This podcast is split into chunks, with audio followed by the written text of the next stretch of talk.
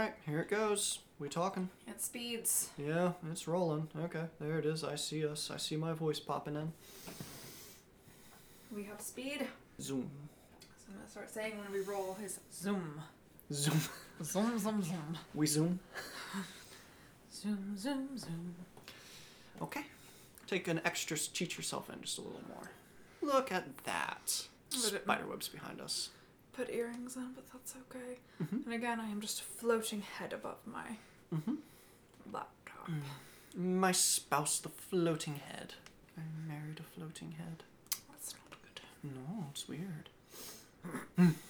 Uh, before we get into it, I just want to do a brief content warning because this is a very heavy subject matter with a lot of violence and brutality um, involved. Um, That's Uh, fair. So, I mean, we're going to be discussing, you know, obviously false accusations and witch trials, and um, with brief mentions of genocide and violence against children, torture, um, conspiracy theories, racism, Uh, anti-Semitism. just really all the highlights. There's there's, no, there's nothing good in here. It's very dark. Yeah. Um. So, uh, yeah. That is our content for today. Yeah, there won't be quite as many jokes this episode, so just keep that in mind. Yeah, we'll uh, we'll try to try to add levity where we can, but for the most part, it is a very very serious, heartbreaking topic. Yes, thank you for thinking to put that in there. Need to get better at that. History's brutal, y'all. Hi, I'm Rena, I'm Peter. and this is Spooky Story Podcast.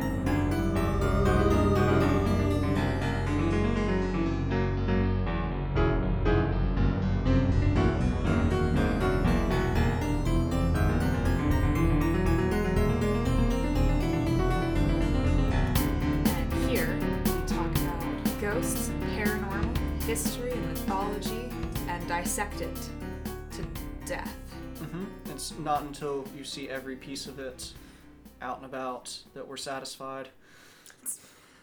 gruesome. That's so gruesome.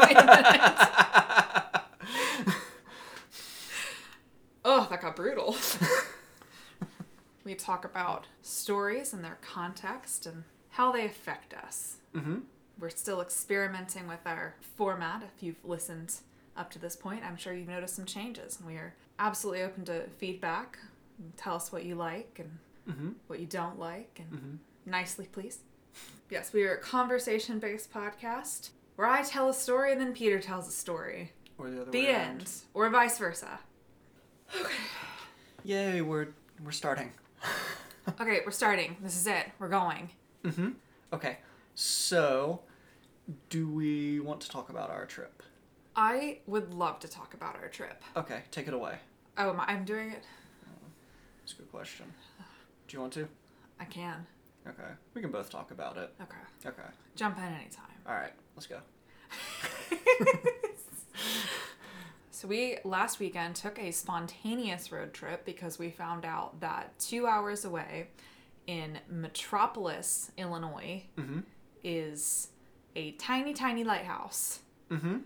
And we wanted to see the tiny, tiny lighthouse. Mm-hmm. This was right after recording our Outer Banks episode, so It seemed appropriate. yeah. So we drove up there and found out Metropolis is also home to a giant Superman statue. Uh huh. And a Um, regular Lois Lane statue. Yes, a regular tiny Lois Lane statue.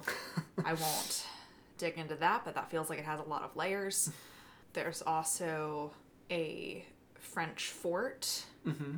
that I know you have a lot of strong feelings about that particular site. Oh well, not really strong feelings. There's not much there. It's like some Europeans showed up. They dug a little earthen fortification. Uh, stayed there for a little bit, and then uh, apparently during the Revolutionary War, some Americans were sent out there to capture the fort because they were worried that the British were camped there and that they were using that outpost to help their Native American allies on the western frontier. And so they sent an expedition out there. The expedition found that the fort had been abandoned for years. And then promptly, this expedition was very pleased with themselves, and now they are credited with uh, conquering the o- entire Ohio Valley when literally all they did was go wander, find an abandoned fort, and find out there was no one there.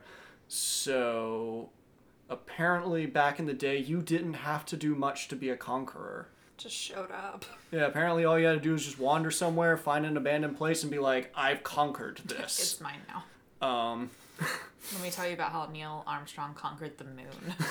the conquest of the conquest of the lunar landscape. yeah, so then uh, we drove across a terrifying bridge, uh, which made me question every decision I had ever made oh yeah, to get to that bridge. there's a skinny bridge going from Paducah across the Ohio River, and it's a skinny old metal bridge that we took because they were doing road works on the interstate. And like right before we left, our waitress at Cracker Barrel was like, "Let me tell you about all the people who have died on this bridge." Okay, have a good day. uh, so that was that was cool. um, it was scary and uh, kind of reinforces the idea that humans were not meant to cross large bodies of water. Um, and no wonder there's so many terrifying bridge stories in urban legends. That was also another interesting, yeah, another, Yes, another as I- bridge, oddly appropriate. questioned my just every decision that ever led me to that moment to be on top of that bridge. It was horrifying. Like I cannot describe how scary this bridge was, but my whole life flashed before my eyes. There was a car that was really close behind us too. Like there was a line of us going across the bridge, and this car that was behind me, they were, they were right up on me. They, they had no fear. It was like such a rickety, rickety bridge too. Like it just it felt like it was gonna fall apart. I hated it. I hated all of it. Uh, but we did find the tiny lighthouse, and it was so tiny. It was thirty feet tall. Mm-hmm. It's called the Hope Lighthouse. Mm-hmm. Highly recommend. It's adorable. Mm-hmm. Then on the way back, um, was it Benton, Kentucky? Uh, yes. Well, just outside of. Okay. Yeah. Yeah, it was. A, we went um, to an allegedly haunted road slash tunnel. Mm-hmm. Um, a tiny, tiny little rural road that just no one is on. Mm-hmm. There was like one house on this whole road too. Yeah, it was like way back there in the middle of nowhere. Like part of the road wasn't even on Google Maps. Yeah, yeah. It showed us as being in a field on Google Maps. I think the story was like a car accident, and now they'll they'll push you down the road Mm-hmm. if you stop your car. Yeah, it was one of those like optical illusion incline places where you. Yeah, Yeah, and Which it I'd like always- rolls back. I'd always heard about those, but I've never actually seen one or been to one. Mm-hmm. So we found this like super creepy tunnel that goes under like a main road bridge. Mm-hmm. It goes under the interstate. Yeah. I mean, it was really creepy looking. It was like very clearly like graffiti, like people had been there. Mm-hmm. Um, the whole time we were there, we didn't even see any other cars on Yeah. the road we were on. Yeah, we traveled on this road for a little bit. Yeah, and we were the only car. Yeah, we we did stop and put the car in neutral to see what happened, Mm-hmm. and it did indeed start rolling backwards. And it rolled backwards a lot faster than I thought it was going to. Yeah, we it had surprised me how yeah much of an incline there was on that tunnel. Like if you look closely, you can see the gradient a little bit, but it didn't look like it was as steep as it was. Yeah, like it, we went way faster than I would have imagined, like just looking at it. Mm-hmm. And it was really unsettling and creepy. So I 100% understand how, like, ghost stories get started around that because Mm-hmm. it was creepy. And if I didn't already know that, yeah, I would assume that I was being attacked by a ghost. Mm-hmm. But we didn't notice any handprints on our car when we left, so No, big sad. No, Didn't put any baby powder out though, so we'll try it again one day. we didn't draw the babies in with baby powder. That's not what it's for. We're fingerprinting like the FBI, man. Uh, on the way back after being in Benton, uh, Google Maps took us a different way. It instead of going back along the interstate 24 back into Nashville, it took us through. There's a large recreation area in western Tennessee, and it's wedged in between two lakes formed by the Tennessee and Cumberland rivers separately. And this was actually my first time going there. Apparently, it's a decently large tourist destination. There's like a fair number of resorts and things. It's called the land between the lakes. Yes, it is. But anyway, you cross over this bridge over the Tennessee River first to be on the stretch of land between these two lakes, and it's dark. There's no buildings around. It's you, and there was a fair number of cars on the road uh, for being later on at night. Oh, it wasn't even that late. It was like seven. No, Like, yeah, it wasn't even Yeah, it was around- time, but yeah, it was- pitch black. Yeah. And I really wanted to stop and take a look at the stars because I figured this is probably one of the best places I'm going to get to view the stars. It was decently clear that night. We don't we don't get stars at home. We live too close to the city. Yeah. Um, the stars that we see are downtown Nashville, so. Those aren't stars. those are those are bachelorettes. Oh. Not even country music stars.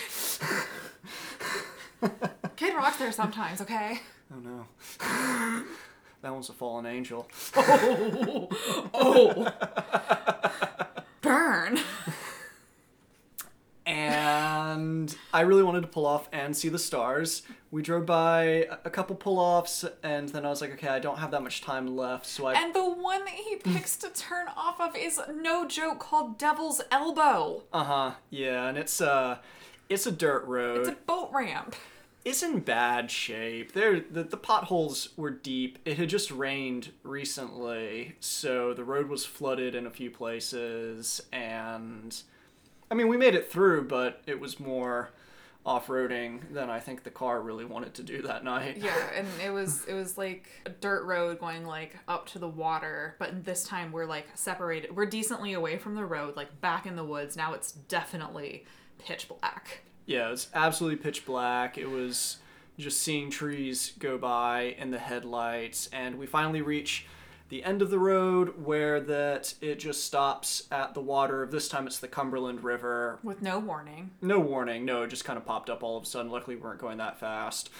and you can see the lights from the bridge from the highway off in the distance. I did want to hop out right quick. As Peter's getting out to take a picture of the water and the bridge, I'm like, no, this is weird. It's dark. I'm going to stay near the car just in case. And as I look around, I see really bright headlights of another car coming down this dirt road behind us, which would have effectively blocked us in. Uh huh. And I kind of assume maybe they were like park rangers or police or somebody who were, you know, coming to be like, hey, why are you here? I really hoped that they were. I really hoped they were park rangers. they weren't. No, um, well, we didn't know at the time. Uh, I hadn't wanted to stay that long anyway. It was creepy. Um, and so we got back in the car, drove past them. They had just pulled off to a section of road. And as we passed them, they pulled out and began following us. It was a large. It, It- it was like an like ATV like off-roading thing, but it looked like in rough shape because as it was like perpendicular to us as we were going past, I got a good look of it, look at it, and it like like it looked rough, like it was black, but like the metal had been ripped up on it and stuff, and it had like those big like off-roading lights on the top of it, plus the headlights which were really bright. They were nice enough to turn the high beams off though when we went past. Mhm, But then they pulled out after us and started following That was us. super creepy. I don't know what that was about. and luckily I'd already been down this road, so I had a rough idea of where the potholes were. So I drove much faster trying to leave than I had coming in on the road, and they were following us. They were following us for a little while, and then all of a sudden there was no lights behind us, They turned their lights off in the middle of the woods. and there was no turn off where that this happened, where that they would have done this. Uh, so we made it back onto the main highway, started driving again, and we made it a little ways down, and uh, I looked over and was like, "Did you get a weird feeling that someone's been murdered there?" Which he doesn't say, which really took me back because, like, I, I was really startled because I was like, yes, I was in fact scanning the tree lines for a body the whole time. Yeah, this place, like it just it put off. As soon as we parked, it was like you're not supposed to be It was here. so creepy. Like it was so unsettling. And then there were like I I expected that ATV thing to like pull out and chase us down the highway. Like it was it was weird. Like it was it was like it was so freaky. uh huh. But then so I pulled out my phone because I was curious and I googled Devil's Elbow to see like maybe if there's a story or something associated with it. Um I didn't get what I thought I was going to get because I got like three articles about at least five people who died on Devil's Elbow. Their bodies were found in the water Yeah, it- Yeah, like in, in boating accidents or people who were found off that road People or who- in the water. Mm-hmm. And then one of them, I didn't find it was like from 2004 2006 and it was unresolved. There were no names associated with it, but they said that they were investigating an abandoned utility vehicle that had been found in the same area. and I'm so upset about it. It was so creepy. Mm-hmm. Yep. So that's our ghost story from our very eventful day that was kind of like a montage in an indie movie. Mm-hmm. And then it took a dark turn at the end on Devil's Elbow. As many of y'all know, uh, the day of the green jello shot draws near. Happy St. Patrick's Day. Uh huh. I don't have to explain what that day is. It's... I'm Irish, don't touch me. So, just like you got to tell me facts about the number 13, I'm now going to info dump stuff about St. Patrick on you. Excellent, I'm excited. Uh huh. Uh huh. And, in honor of my Irishness. Yes. so people know St. Patrick as being the patron saint of the green jello shot, and also the patron saint of Ireland as well, which is a green island.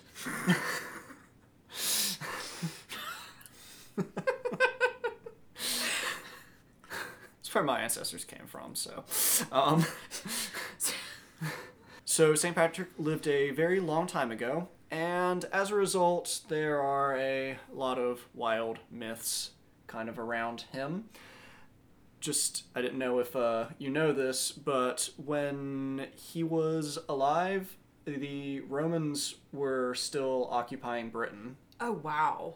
Yeah. It's not 100% certain, but a lot of people agree that he was probably born in the year 385. So I can't I can't comprehend that, Alright, that so- amount of time. Thank you. yeah, so yeah, Britain was still under Roman rule. This is back before the Angles and the Saxons. This is long before Vikings. Rome had not yet fallen. Uh, of course, Ireland was still pagan, like that we were talking about in our last episode. And St. Patrick was one of the, I'm going to say, one of the first people to go over there as a Christian missionary. Many legends have popped up around his life uh, that he was captured by Irish pirates and taken as a slave to Ireland. This one might be true, it might also be an embellishment. So he's credited with driving snakes out of Ireland, which is probably not true because they're, not? they're, they haven't found fossils of snakes from the time before he arrived. Oh, it's not because he can't drive snakes out. no, there's probably weren't any there to begin with. he gets credited with turning the shamrock into like a sacred image, but it was probably already a sacred image by the inhabitants before then. So what Uh, did he do? What did he do is probably took credit for a lot of the work of an earlier missionary whose name was Palladius. Wait a minute. Wait. This. Wait. Yes. What? Uh, there's a prominent theory that there were actually two Patricks.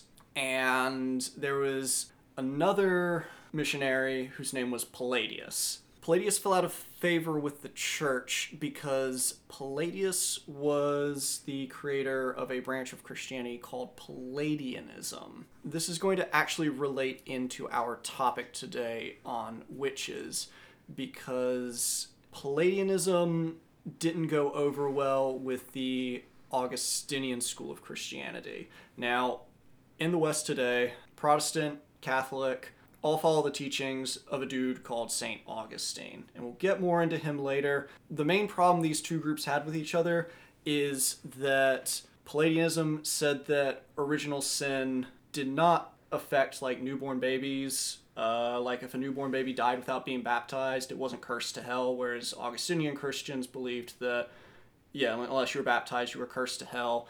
They believed the Augustinian Christians believed that original sin had power over all people, and it was only through predestination that someone could be saved.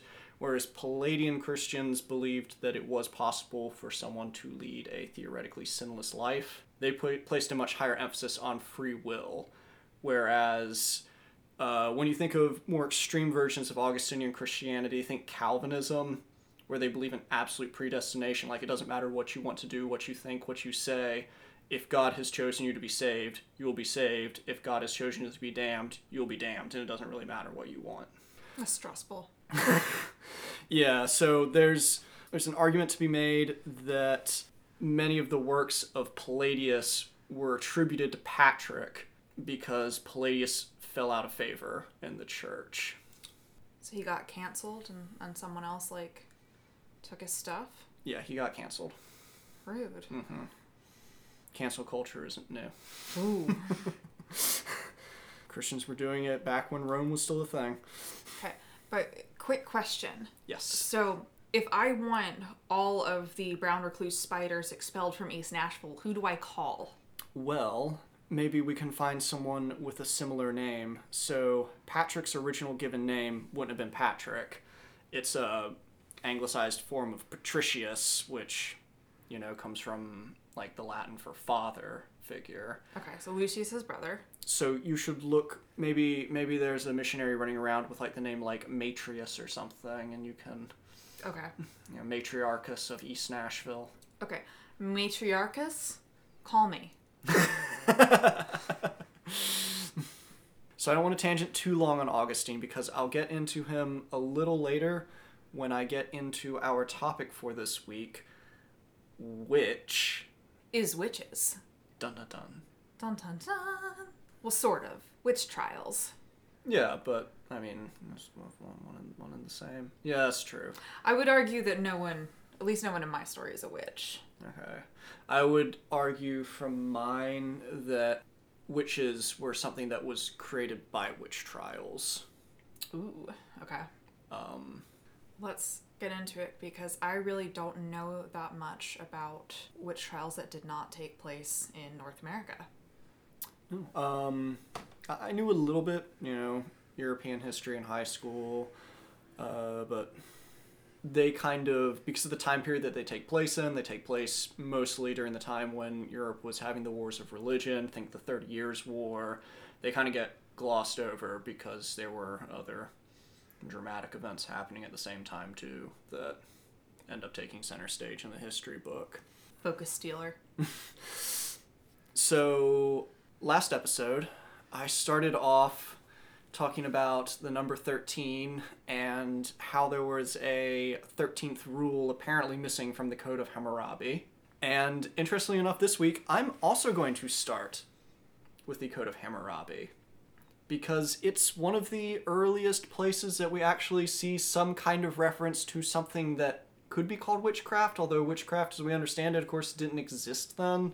But it's one of the earliest written records that we have having to do with, you know, spells and incantations being placed on people. So the quote from the Code of Hammurabi, or the rule, is that if a man has put a spell upon another man, and it is not yet justified, he upon whom the spell is laid shall go to the holy river, into the holy river he shall plunge.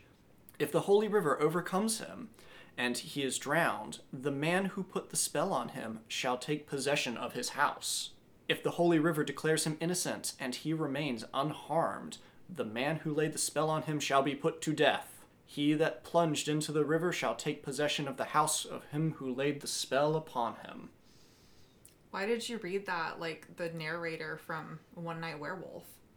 It's just, I, that's all I can do now after playing that game.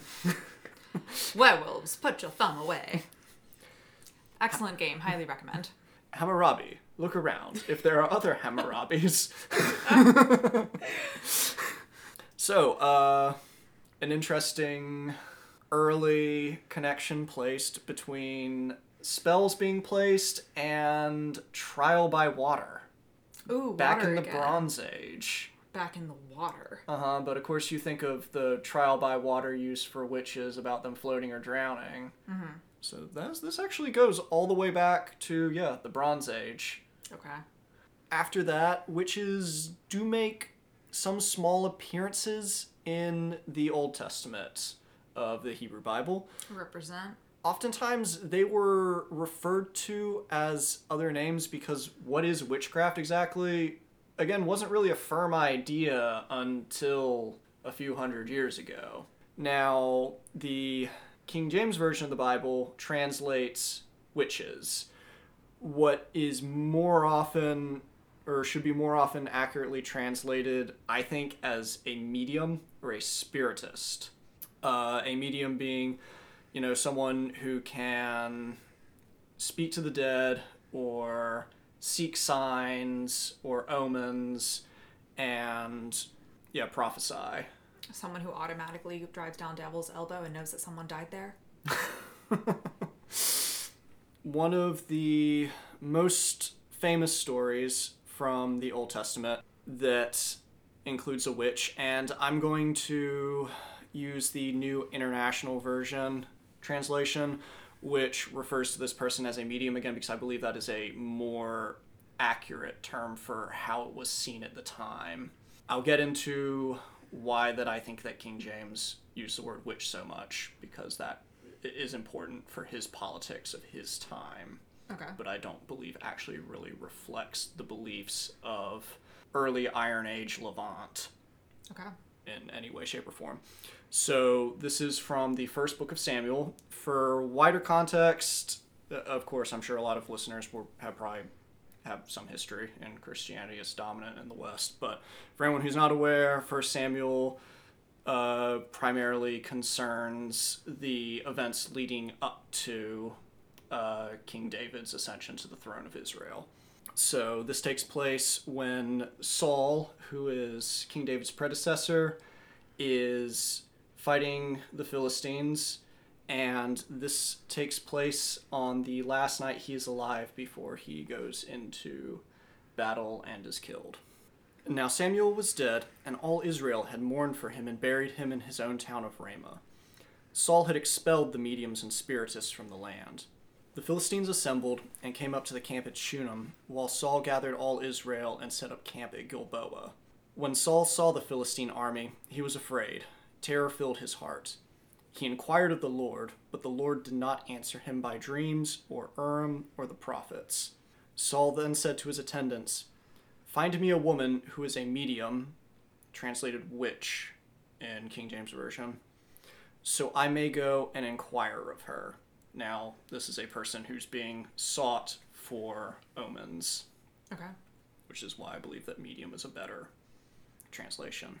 There is one in Endor, they said. So Saul disguised himself, putting on other clothes, and at night he and two men went to the woman. Consult a spirit for me, he said, and bring up for me the one I name. But the woman said to him, Surely you know what Saul has done. He has cut off all the mediums and spiritists from the land. Why have you set a trap for my life to bring about my death? Saul swore to her by the Lord, As surely as the Lord lives, you will not be punished for this. Then the woman said, Whom shall I bring up for you? Bring up Samuel, he said. When the woman saw Samuel, she cried out at the top of her voice and said to Saul, Why have you deceived me? You are Saul. The king said to her, Do not be afraid. What do you see? The woman said, I see a ghostly figure coming out of the earth. What does he look like? he asked. An old man wearing a robe is coming up, she said.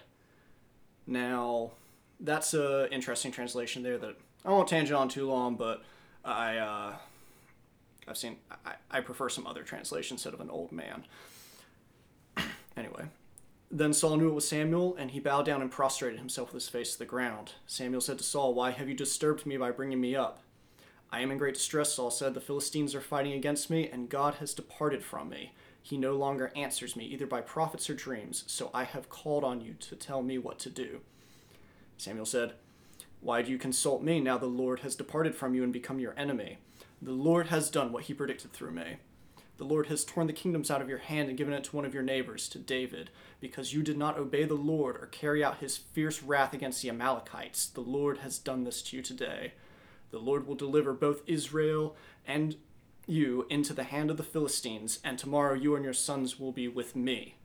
The Lord will also give the army of Israel into the hands of the Philistines. That was an excellent reading. You're in great voice tonight. Uh, and really, that's about the only narration in the Old Testament that brings up witches as a story, because of course, witchcraft and the devil doesn't really play a large part in the Old Testament of the Christian Bible. In fact, Satan only appears like a couple times in it.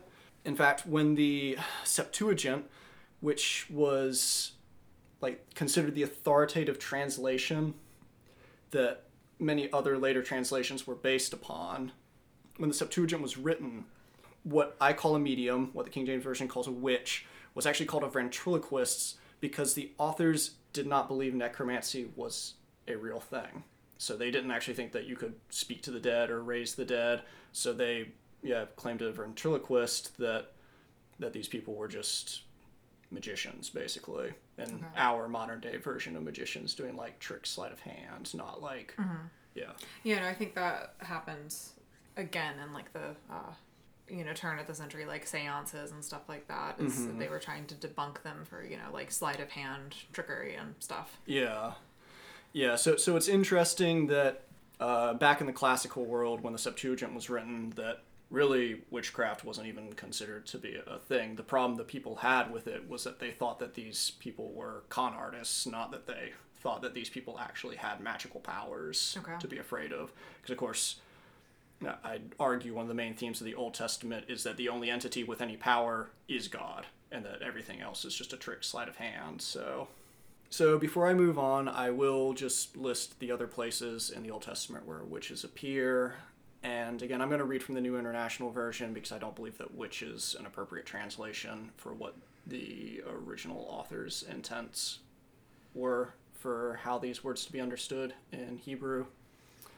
So the first one comes from Exodus uh, 22:18. Do not allow a sorceress to live.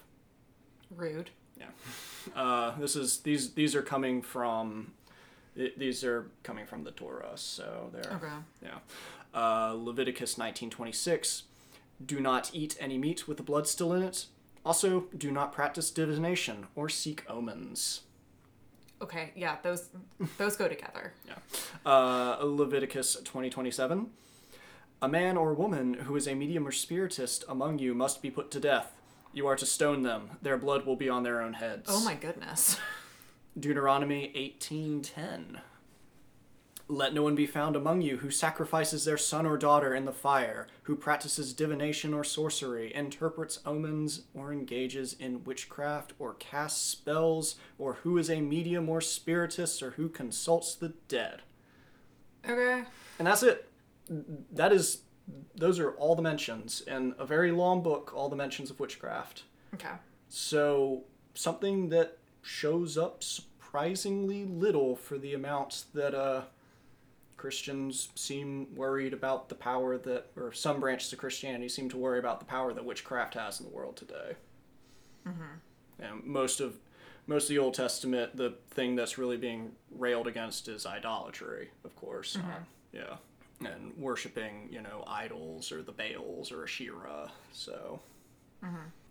But anyway, back back to witchcraft. So the early Christian church kind of followed this line of thought. They actually didn't recognize witchcraft as being a real thing. Um, they believed that the early Christians should actually have power over demons anyway, so demons were not something to be feared. Say, think of um, the times that the devil appears in the New Testament and shows up and is just kind of a punk, and Jesus shuts him up. Like he's not a real threat. He's to- just a punk.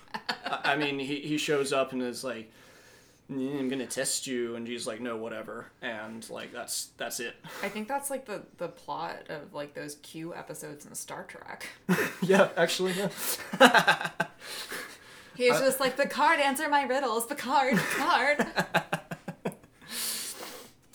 So uh, the Council of, and I'm just gonna list a few early Christian councils just to kind of show what I believe was the general consensus on witchcraft either not being real or not being a threat to the church.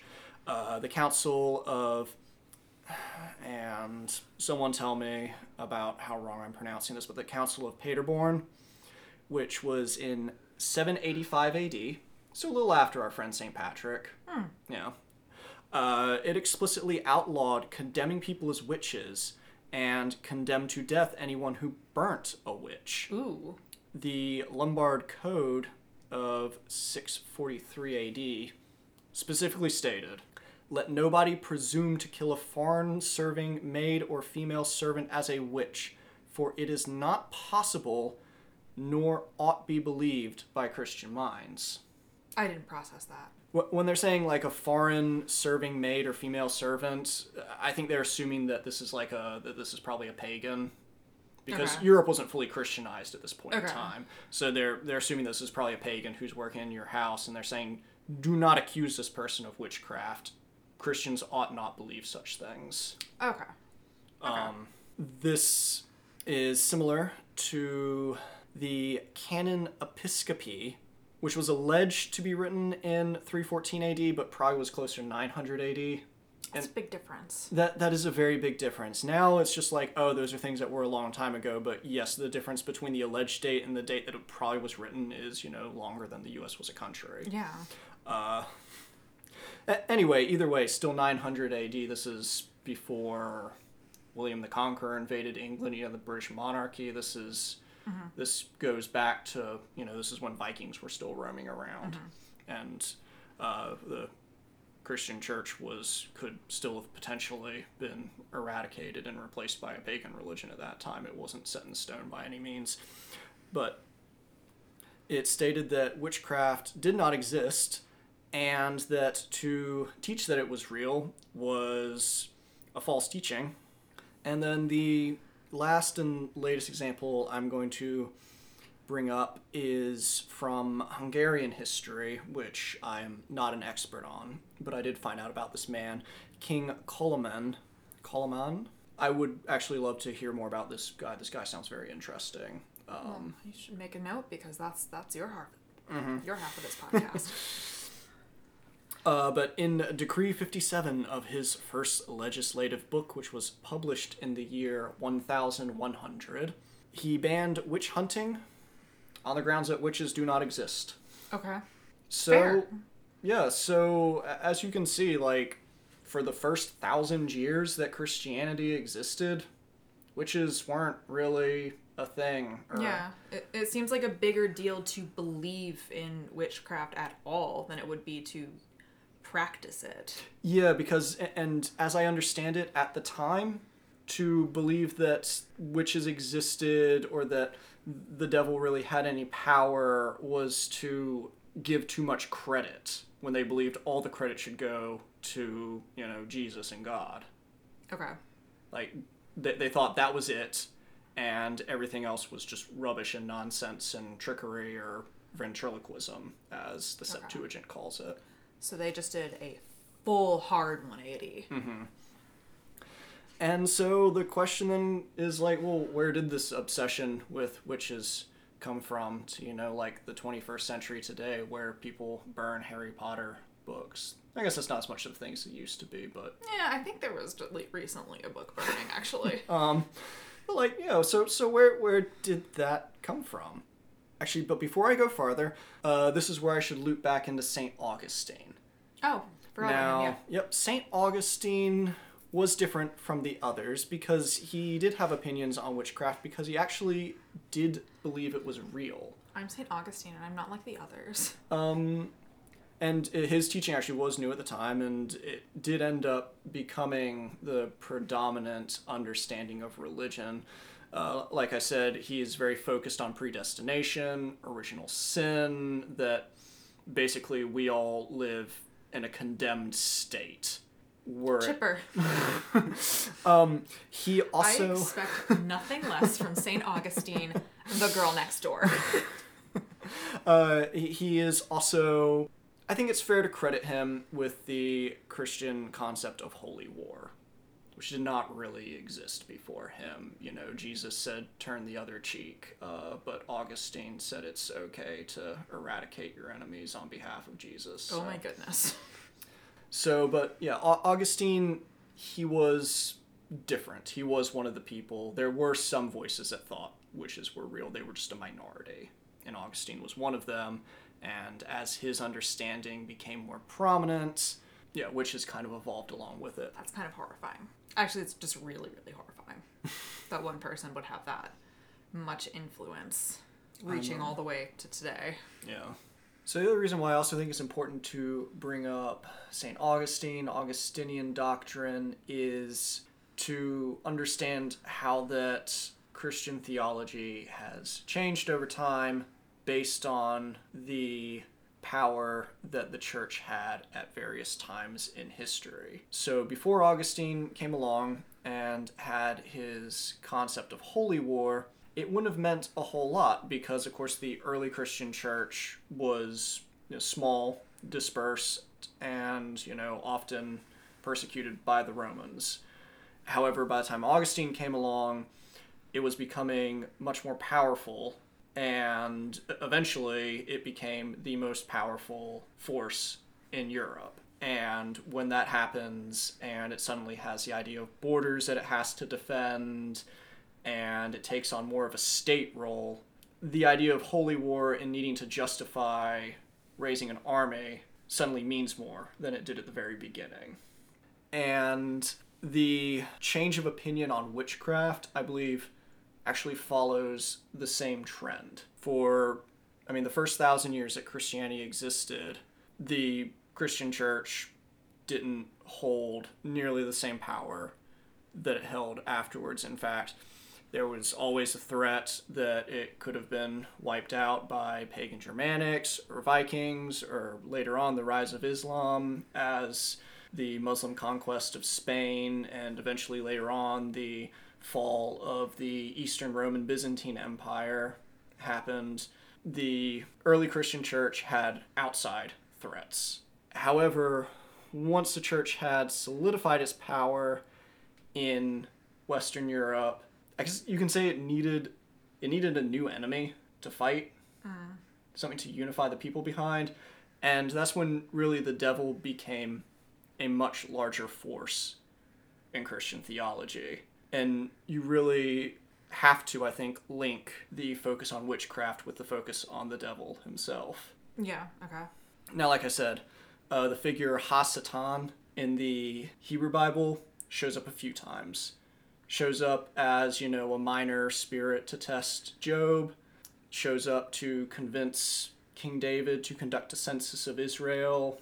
Other than that, not really a not really that much of a threat. People have connected the figure to the serpent in the Garden of Eden, but that was a later connection because, of course, the original text doesn't say this was Satan. It just says this mm-hmm. was a serpent. Where was St. Patrick to cast out that snake? Sorry. Sorry. And you can tell that a lot of the Christian traditions about who the devil is, what his appearance is, like what his attributes are, are recent because a lot of them are based off of later authors like Dante and Milton, who wrote Paradise Lost and the Divine Comedy inversely. Dante wrote Divine Comedy, Milton wrote Paradise Lost sure. and those two works have way more to do with our understanding of who Satan the devil is than the Bible itself. Uh, so, so really, those are from literary works that just kind of became so ingrained in the popular imagination that today, that's just accepted as fact, even though it's not. It's not in an original source material at all. But yeah, like I was saying earlier, the the church felt like it needed a personified threat to rally against ideologically. Mm-hmm. Some people point to the Inquisition against the Cathars, which was a breakaway heterodox group that lived in southern France. You say so many words that I don't understand when we do this. and if I asked you what every single one of them were, we would sit here all night with you just explaining what a heterodox is. Um, heterodox is the opposite of orthodox. Think heterosexual of two sexes. So heterodox is like inverse. It's it's the opposite of orthodoxy. Define orthodoxy. According to Wikipedia, orthodoxy comes from a Greek word meaning righteous, correct opinion. And it means adherence to correct or acceptable creeds, especially in religion. Okay, so is is orthodoxy like one correct opinion and heterodoxy like mul- two correct opinions? Well, in most religions, there is only one correct opinion, and everything else needs to be squashed. So, I mean, Because I'm just trying to understand what I mean, I, don't know. What yeah. it seems obvious, but you know what? I'm I have questions Uh, about words. Think, I mean, think heresy. Heterodox opinions usually considered a heresy. Okay, Um, yeah. so I'm confused. Therefore, I'm a heretic.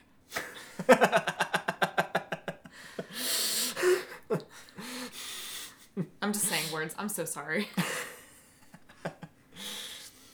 But yeah, so uh, the Cathars, they were a group in France, and they Who followed. are the Cathars? Th- I'm about to explain. Okay. They, they followed a Gnostic branch of Christianity. Uh, Gnostic comes from the Greek word meaning gnosis, and I want to explain it, but I also don't want to go on too much of a tangent. Okay, I'm so, that's why I don't ask. That's why I, um, I am so sorry. hang on, hang that's why I don't ask. on. I'm like, how can I simply explain it? You don't have to. I can just not. I can just not ask you what every single word means all day, every day. I would love to explain the Cathars more in depth because they do have a fascinating understanding of Christianity. Like I said, they're a Gnostic group. Uh, I don't know how to do it justice in a way that is not going to go on for an entire episode length. Okay, mental note. We'll come back to them.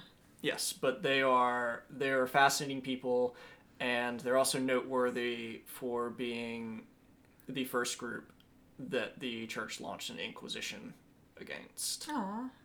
So they were hiding out in the mountains in southern France, and there was a you know Inquisition crusade declared against them, and they all died. No. Um, okay. It was yeah, it was also, I think technically would be also considered a genocide Aw. because they were eradicated. Uh, but I would argue that the first group that the Christian church really targeted were the Jews.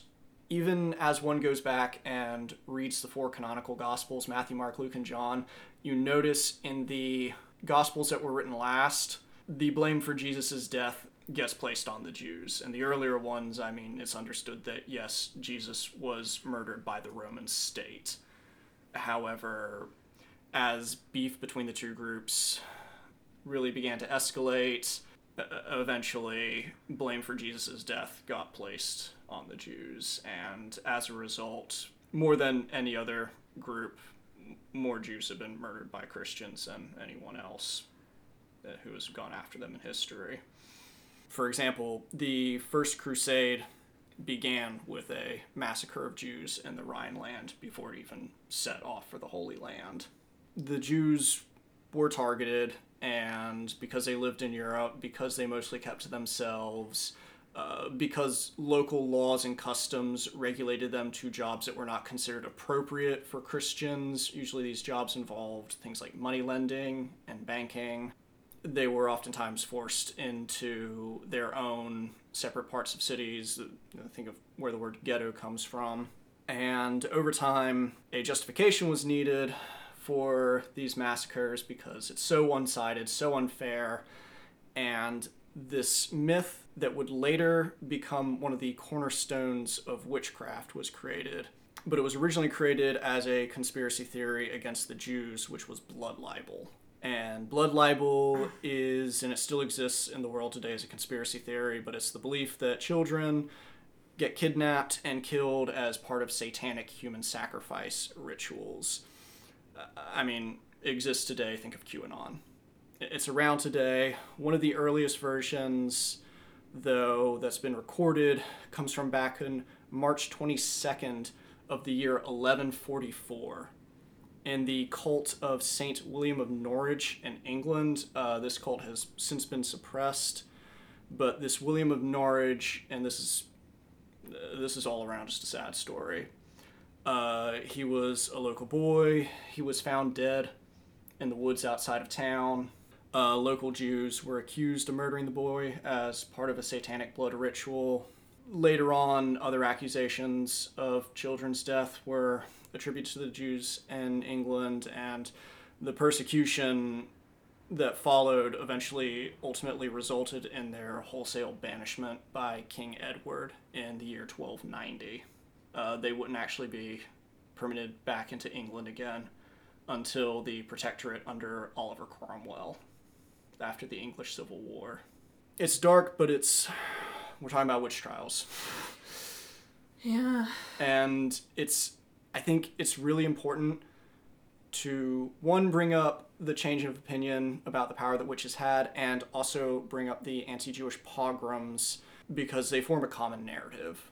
Uh, and they're not only common in their accusations such as blood libel and denying Jesus is the Messiah, but because simply they exist to redirect anger at mismanagement by powerful people and an incompetent ruling class onto a scapegoated minority.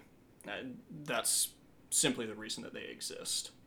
So now we get into the part of history where witch trials, as we understand them today, uh, become a thing mostly they began taking off during the early modern period. One of the most famous you can think of is Joan of Arc's trial in 1431. You know, I never think of that as a witch trial. Yeah, she was condemned for witchcraft. Huh. I mean, it was obviously a politically motivated execution. Mm-hmm. So a little later in 1484, Pope Innocent the Eighth. Pope Innocent? The Eighth. Yeah, Pope Innocents, there's, there's a ton of them. A ton of Pope Innocents. Pope Innocent. Yep. You know what? Seems suspicious. Um, but he issued a papal bull authorizing the correcting, imprisoning, punishing, and chastising of devil worshippers who have slain infants, among other crimes. I was right. Suspicious. Mhm. So you, in 1484, this is a little after Joan of Arc's trial, but here's where you really kind of start seeing all the pieces of the puzzle begin fitting together. But myself and I think many other people would also agree that the real fuel that kickstarted the witch trials was the Protestant Reformation, but more specifically the wars of religion that followed. Uh, why women were now a target of choice has been debated, but in my view, there's a very strong argument that during these wars of religion, such a large portion of the male population died in Europe that women's social standing began to increase more rapidly Oh, we can't as have they that. became primary inheritors. Yeah, we can't have that. That's ridiculous. Mm-hmm. Just to give an understanding of actually what, just how bad that these wars were, Europe, of course, has a very long, bloody history of horrible wars. But let's consider the Thirty Years' War, for example. It was mostly fought in the Holy Roman Empire, which today corresponds to modern day Germany, from 1618 to 1648 and the range of deaths on this conflict is large. The low end is about four and a half million people died. Ooh. The high estimate is as many as eight million people may have died. Ah. And this is yeah, this is Europe before the Industrial Revolution, before it had its population boom. The sheer number of people that died during between Protestants and Catholics, and there were other issues as well. You know, issues of succession and you know secular governments wanting power over others. But the number of people that died proportion wise, I mean, it easily compares to the world wars in the 20th century. Yeah, this is a huge range of numbers, but either way you look at it, uh, at a time when the population was much smaller. Uh, I mean, this war traumatized an entire generation. Yeah. In many parts of Germany, the population was reduced by over half. Oh my god. Yeah, so think, I mean, think, Oh. think Black Death plague levels of mortality. I mean, and imagine yourself, you've lived through that kind of violence and death, but then, you know, that's not the end of it. Afterwards, you know, there's famine, there's poverty, there's, you know, no one left to plow fields. Um, and it's just a really unfortunate part of human psychology that if there appears to be a group of people who are on the rise in terrible times, that there's just going to be a backlash against those people. And, you know, it was women at this time. It's shocking. Yeah. So I do want to specifically talk about who that these people who were targeted with witchcraft accusations were, but first I would like to name and shame a few characters from the witch trials of England in the 17th century. Ooh. Mm-hmm. We're shaming. So first, let's talk about this delightfully horrible Puritan called Matthew Hopkins. He would be named Matt. I have a lot of good friends called Matt. Matt, whichever one of you is listening to this, you're a cool dude. Um, If you're one of the Matts that I know, other than those Matts, you suck. Oh my, such vitriol against the Matts of the world. so Matthew Hopkins uh, was a bit of a con man. He claimed to be the Witchfinder General. However, he had no such commission from Parliament. Yes, I don't know that's all of that was ridiculous. I don't know. That, that's that's quite the title to give yourself Damn as it, you Matt. roam about the country. Yeah, um, he, him, and his accomplices roamed about the countryside and charged local governments large fees to find witches there. Mm-hmm. Yeah, he was a scammer during the English Civil War. He wasn't in the job for very long. However, over 300 convictions and deaths are attributed to him. So Matt. he sucked. He did write a book, Oh, good. you know, as That's what I was wondering. yeah. Uh, uh, he describing his time in the uh, witch hunting trade, Okay. Mm-hmm. uh, the methods that he used to get confessions, uh, things like the swimming test, No. the witch's mark, No. pricking the skin, I don't feel like it. Uh, the swimming test. Think back to the Code of Hammurabi.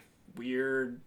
And last episode, the thing about water and femininity, just weird cultural things that just, I don't know.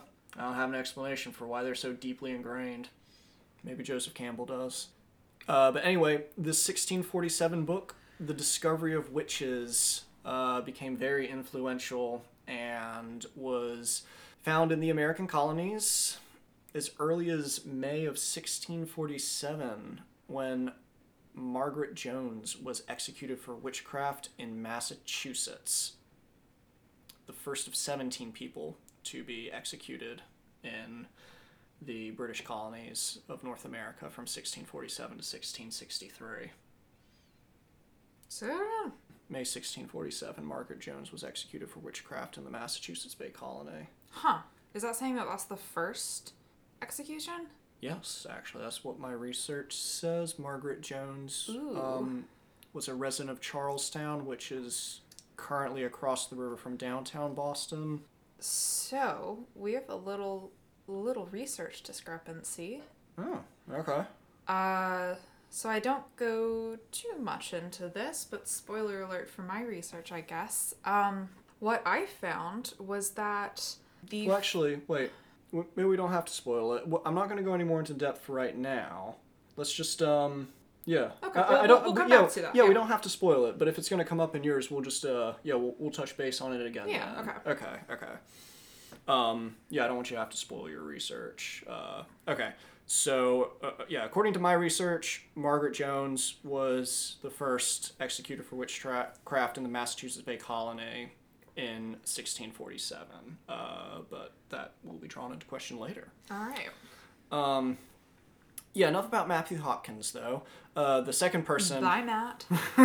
second person I want to bring up is uh, the man who I would say Matthew Hopkins owed his job to, uh, good old James I. Ooh, okay. Yeah, James I was, of course, monarch of uh, the United Kingdom of England and Scotland. So he was important from that aspect. However, he was super obsessed with witches. In fact, he wrote a book called Demonology in 1597. It was inspired by a trip that he took to Denmark, where that witch hunts had been going on for some time. It was, you know, part of continental Europe. There, yeah, there had been a longer history of witch hunts there, as that they were part of some of the wars of religion that were going on at the time. He brought this tradition uh, back with him. It, it had already existed, but he codified it much more, being monarch, and led to a major persecution of witches in Scotland under the Witchcraft Act of 1563. Uh, one of the most notable of these uh, murder victims is Agnes Sampson.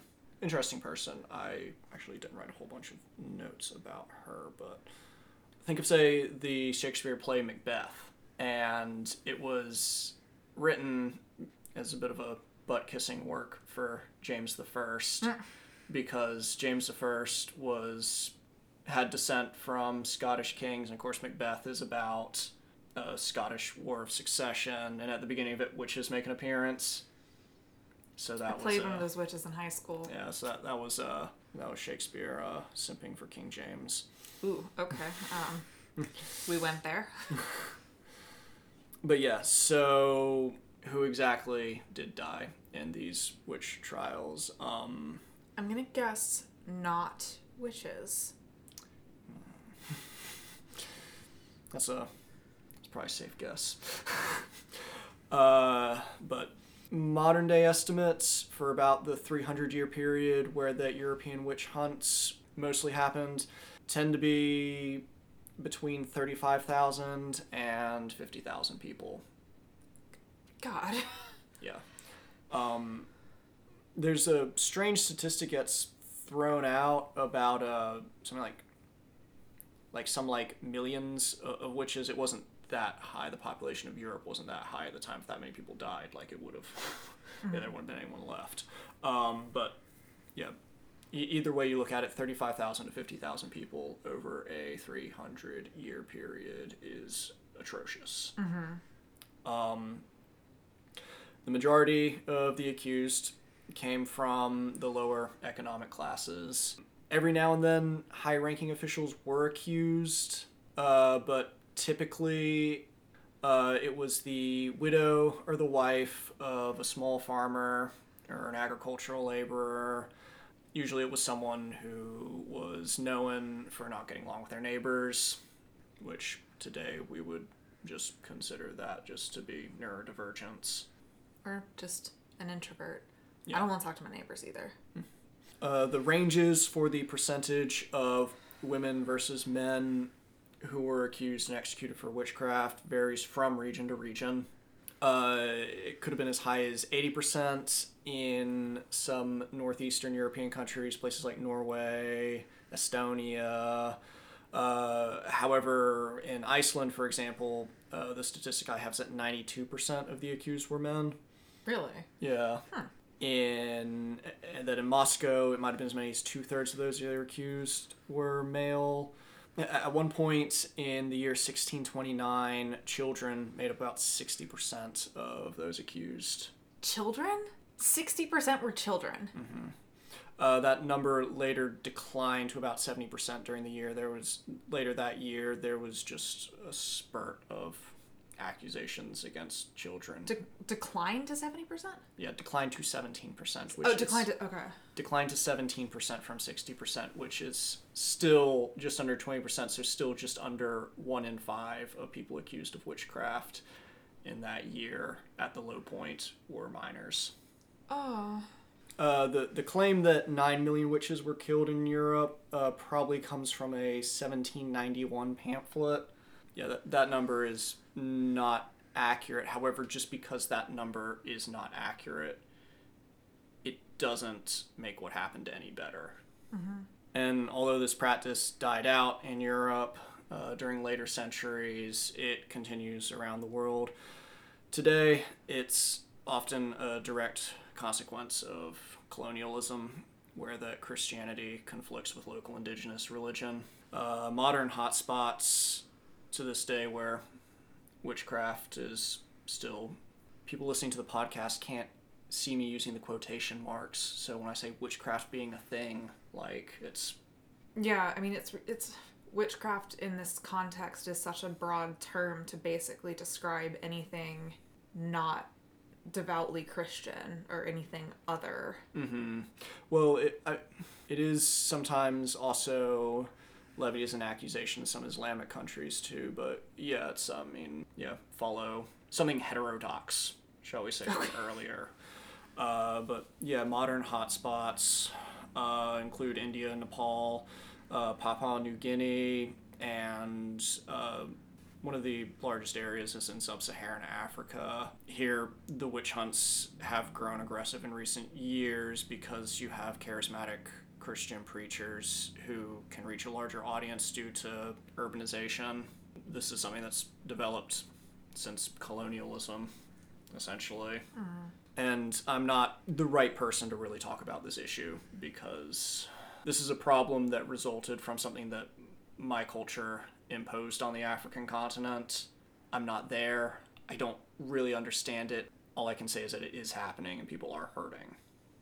I didn't know that this was happening right now. I didn't know this was happening in a modern context like this. Yeah. Um, yeah, it's, yeah, it still happens to this day. Um, of course, today in the United States, uh, going to trial for witchcraft is extremely unlikely. Uh, but Well, the, the, the phrase has been appropriated by some powerful politicians, and usually it's in regards to when they're being held accountable for their actions. They'll say, This is a witch hunt against me. and why is it always men? Yeah. This likely stems from McCarthyism and his hunt for communists during the Red Scare. Uh, and it's probably because at the time, uh, the famous playwright Arthur Miller wrote The Crucible, which was about the Salem witch trials, which was an allegory for what was going on in Congress at the time. Ever since then, it's been used in a political context by politicians. But I would say that unfortunately the possibility of witch hunts reemerging is never really too far off and there are certain warning signs before these things happen. And it usually has to do with demographic shifts. Usually it has to do with previous minority groups suddenly gaining economic and political power. And that's happened in america uh, in the last few decades. Women and minority have gained far more political and social and economic power than they had before. And there has been a backlash and when you look at like the early roots of the narrative about witches and the anti-semitic narratives they came from things like blood libel you still see those popping up in online conspiracy theories and usually they're levied against powerful women uh, who are seen as somehow a threat. Um, there's a term that gets used to try to describe why these things happen. Uh, it's called mass psychosis. Uh, some people know this as mass hysteria. However, using the word mass hysteria to describe witch hunts just doesn't sit quite right with me. Uh, it's and it has been levied in recent times oddly enough by conspiracy theorists against the mainstream however i understand the explanation that using mass psychosis to explain past witch hunts however i think that also takes away blame from the people responsible and these things don't pop out of nowhere you know, someone is sitting as judge over these trials. Somebody gave authority for witch hunts to happen. It wasn't just the public didn't just randomly decide that they wanted to do this. somebody gave a direction from somewhere. So I think using the term mass psychosis gives an out that uh, that some people like uh, say good old King James shouldn't have.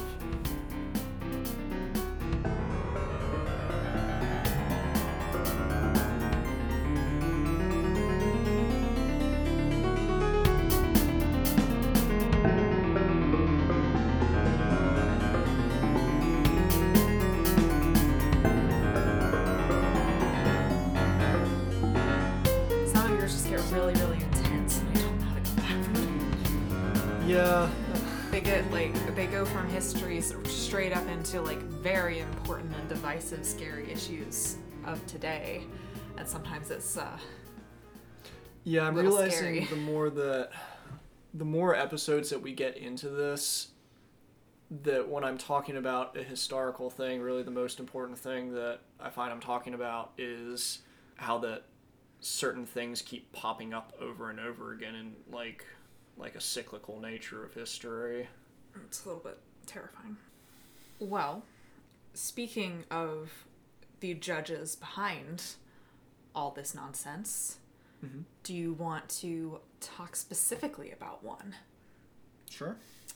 So today, for the the haunted part of the show, uh, you've probably guessed it. I will be going to Salem, Massachusetts, and specifically, I'm going to be discussing the Jonathan Corwin House.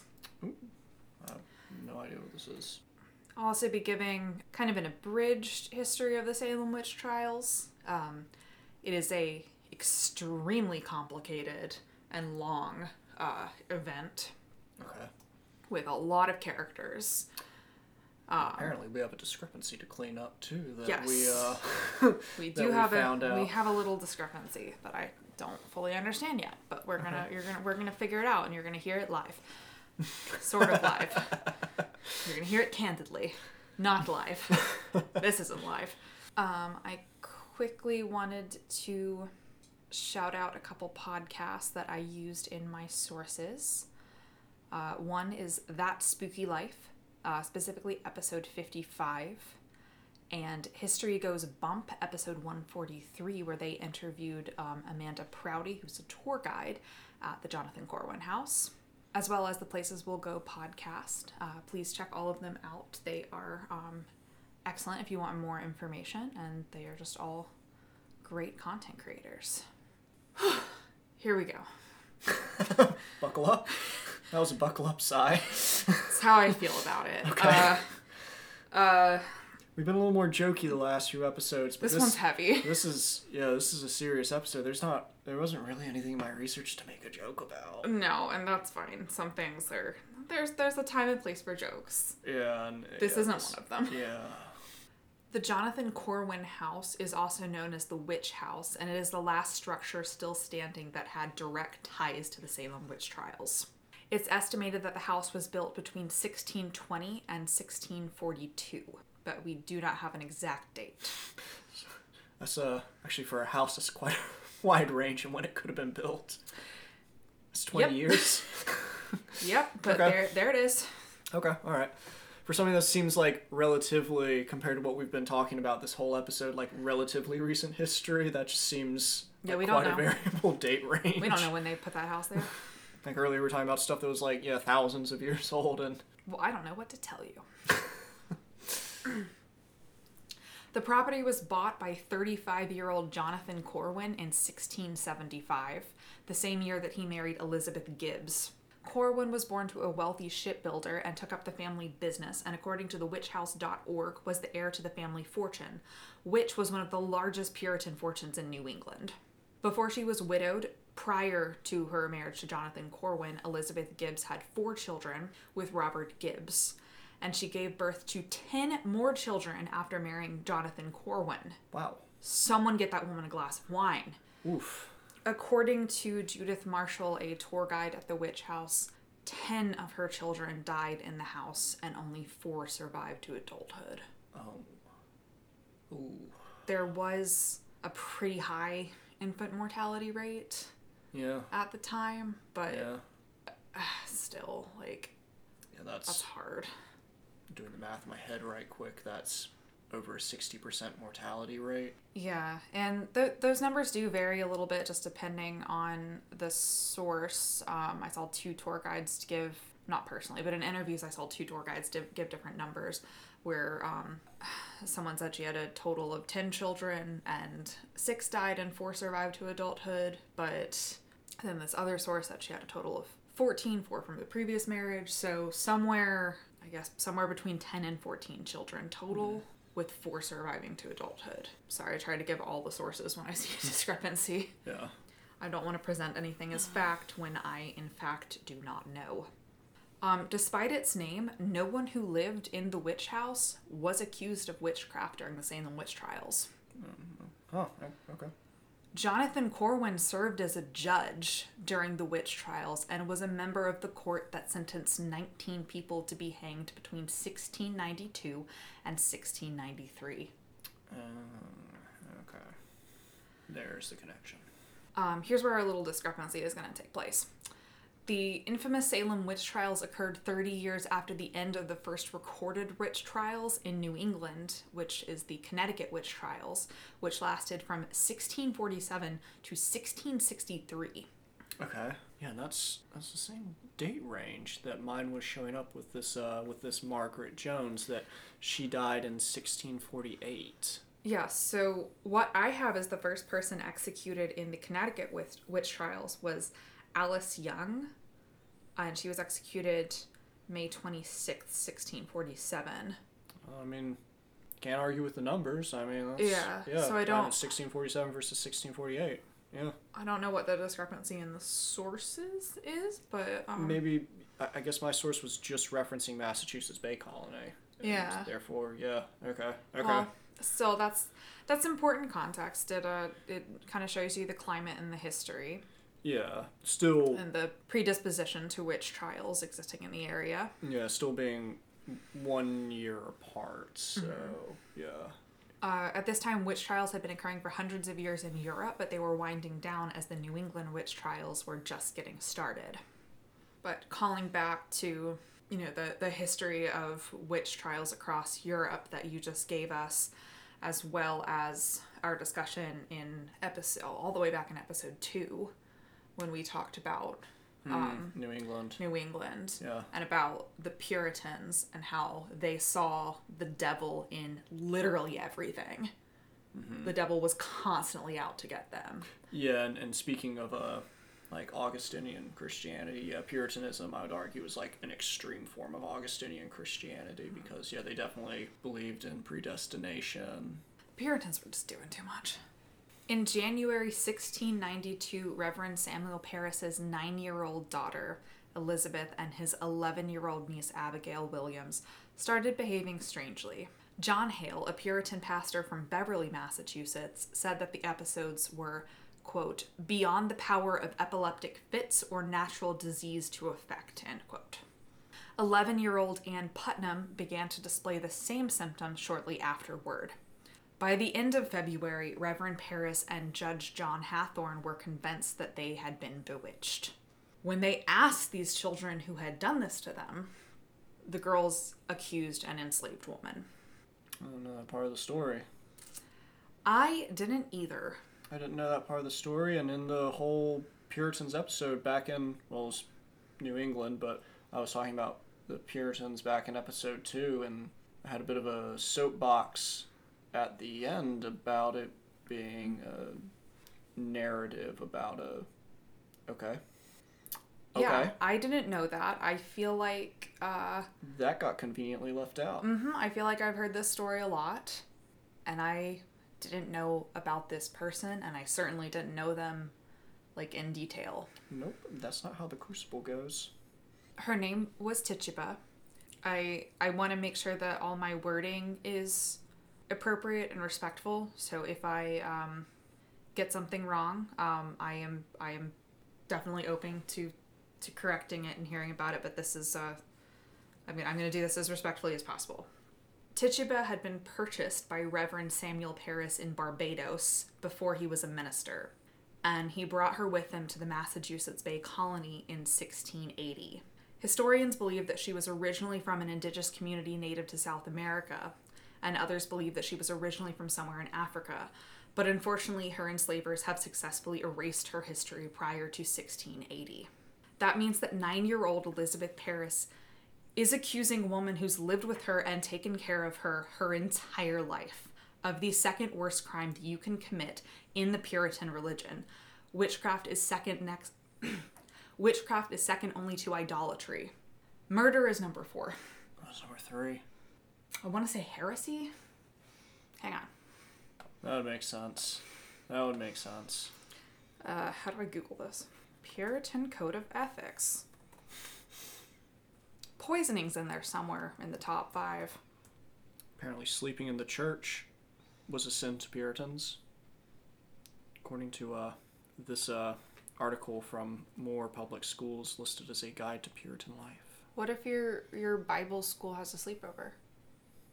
Mm-mm-mm. Don't do that.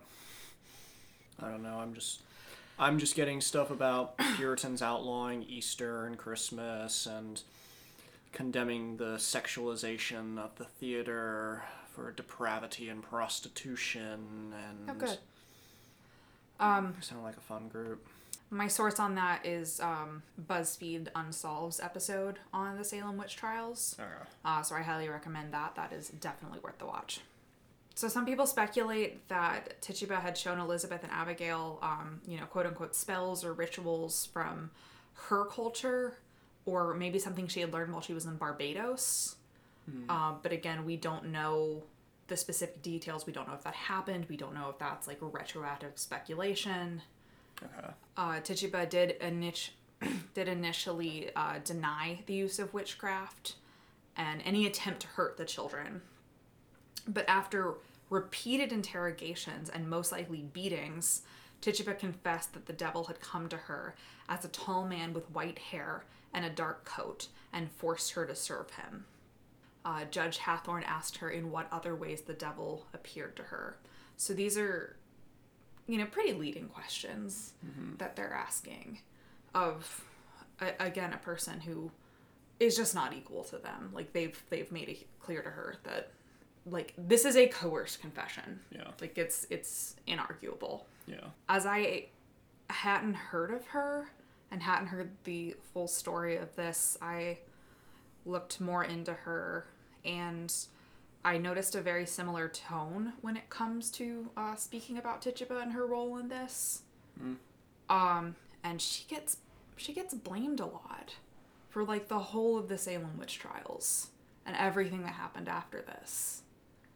So not the, uh, you know, you can't really blame the children either because the children shouldn't be given authority to make these accusations to begin with. But like, Yeah, like there's it's there's adults, there's yeah, reverends and judges and people who are supposed to be these devout men of God yeah, carrying this on. And. I found, uh, for example, of the tone that I'm speaking of, I uh, found an article um, that's actually from the Smithsonian magazine written in 2015 um, that kind of kind of gives you an idea of how people tell this story and how how people talk about Tituba. Uh, quote. Here, Tituba made clear that she must have been the life of the corn pounding, pea shelling Parris kitchen. She submitted a vivid, lurid, and harebrained report. More than anyone else, she propelled America's infamous witch hunt forward, supplying its imagery and determining its shape. She had seen a hog, a great black dog, a red cat, a black cat, a yellow bird, and a hairy creature that walked on two legs. Another animal had turned up too. She did not know what it was called and found it difficult to describe, but it had wings and two legs and a head like a woman. Um, so the second part of that is uh, corroborated by other sources. Uh, she did just start talking, and she told them. It sounds like she just told them what they wanted to hear. They Yeah. they like they wanted a story, so she gave it to them. And I would argue that she did it to save her own life, and of course she did. What Yeah. else would she do? and I'm not her, uh, so obviously I have no idea what the motivations are, but these people took her from her home to somewhere that she didn't know, have denied her freedom and human dignity. I would actually go as far as to say that she actually doesn't even owe these people the truth. That's yeah, and they didn't even want the truth. Yeah. It just it's inc- it's incredibly sad. Um, and then it's sad how how she's been remembered or not remembered after this. Um, That even goes a little farther than um, what I was saying in the last episode about the witch trials exemplifying like the suffering of white women above indigenous and enslaved women in the American colonies to where this story actually now has blamed the suffering of white women yeah, on an enslaved woman. It's- This- which is a, an incredible that's an incredible take. yeah. It it adds an incredibly sobering layer that I think it might be hard to digest for a lot of people, and maybe that's why it's gotten left out or told the way that it has. But Yeah. Wow. it just it's wow. I think it's important to talk about. I think it's important to discuss in the context of this story Yeah. if we're going to try to understand what happened as incredibly complicated as it was. Tituba is an important part of it, Yeah. and I don't think you can talk about it without yeah. recognizing her. It does a disservice to the people involved to ignore her. Yeah. Does a disservice to the truth. In her confession, Tituba implicated Sarah Good and Sarah Osborne after the three children had named them as well, saying that she had seen their names in the Devil's Book. Tituba was imprisoned on March 7th, 1692. She was not sentenced to death, but she remained in prison for over a year because Reverend Samuel Parris refused to pay her jail fees. In 1693, she was purchased by an unknown man for the cost of the fees, and we don't know what happened to her after that. So she did manage to escape the witch trials with her life. We have no idea what happened after I that she was purchased. No, but the the witch trials did end in 1693, so Yeah. technically, but no, we don't we don't know what. Yeah. Eh, yeah. Yeah. This is such a pervasive part of American culture. This gets told over and over and over again. How does this part get left out? Like I'm embarrassed that I didn't know it. I'm glad I know it now. But I'm angry that people cherry picked the parts of history to fit like what they wanted to say. Essentially, really, that's what the history textbooks are. They're just really history. There's just a bunch of events that happen, and what historical narratives do. I mean, they just. It's like looking at the stars in the sky and seeing constellations. You just pick out points and say these points are connected by lines. And think about that's what my research did. I just picked dates throughout history and tried to make a narrative with it. So sometimes Tituba does get blamed for everything that happens next. Um, but there's no way that she could have predicted this. And again, nor does she owe it to anyone. Mm-hmm. I, she did, there's no way she had malicious intent. Mm-hmm. So she and these three children had implicated Sarah Good and Sarah Osborne. Sarah Good was an impoverished woman who did not attend church because she could not afford the right clothing. And Sarah Osborne was an older woman with a chronic illness that kept her from attending church. She was also in a legal battle with the Putnam family over land. And if you'll remember, the third girl to claim that she had been bewitched was Anne Putnam. Huh. Neither Good nor Osborne confessed to witchcraft, but they were jailed anyway. After this, accusations ran wild. Prior to 1692, Salem was already full of drama. Mm. There were land disputes, arguments over property lines and grazing rights, and of course, religious disputes.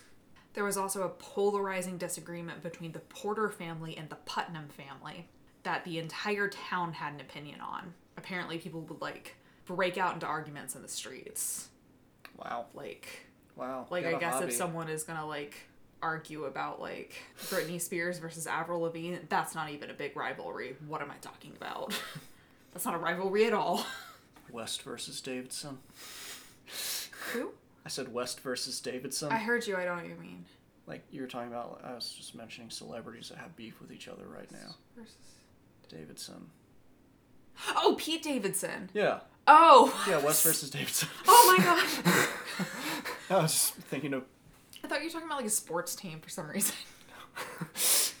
I would tell these people in this town to get a hobby instead of busybodying everyone else's life, but I'm pretty sure the Puritans thought that hobbies were like a sin or something. So Yeah, they were allowed to pray. That's all. Um, this was also only 13 years after the King Philip's War, which was a devastating and bloody war in which the colonists effectively stole the rest of indigenous land in the area and massacred large amounts of the population.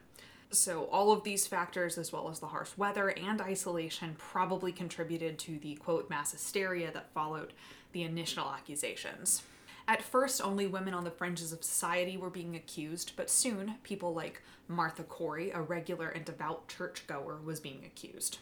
Between February 1692 and May 1693, around 200 people from Salem and surrounding areas had been accused of witchcraft.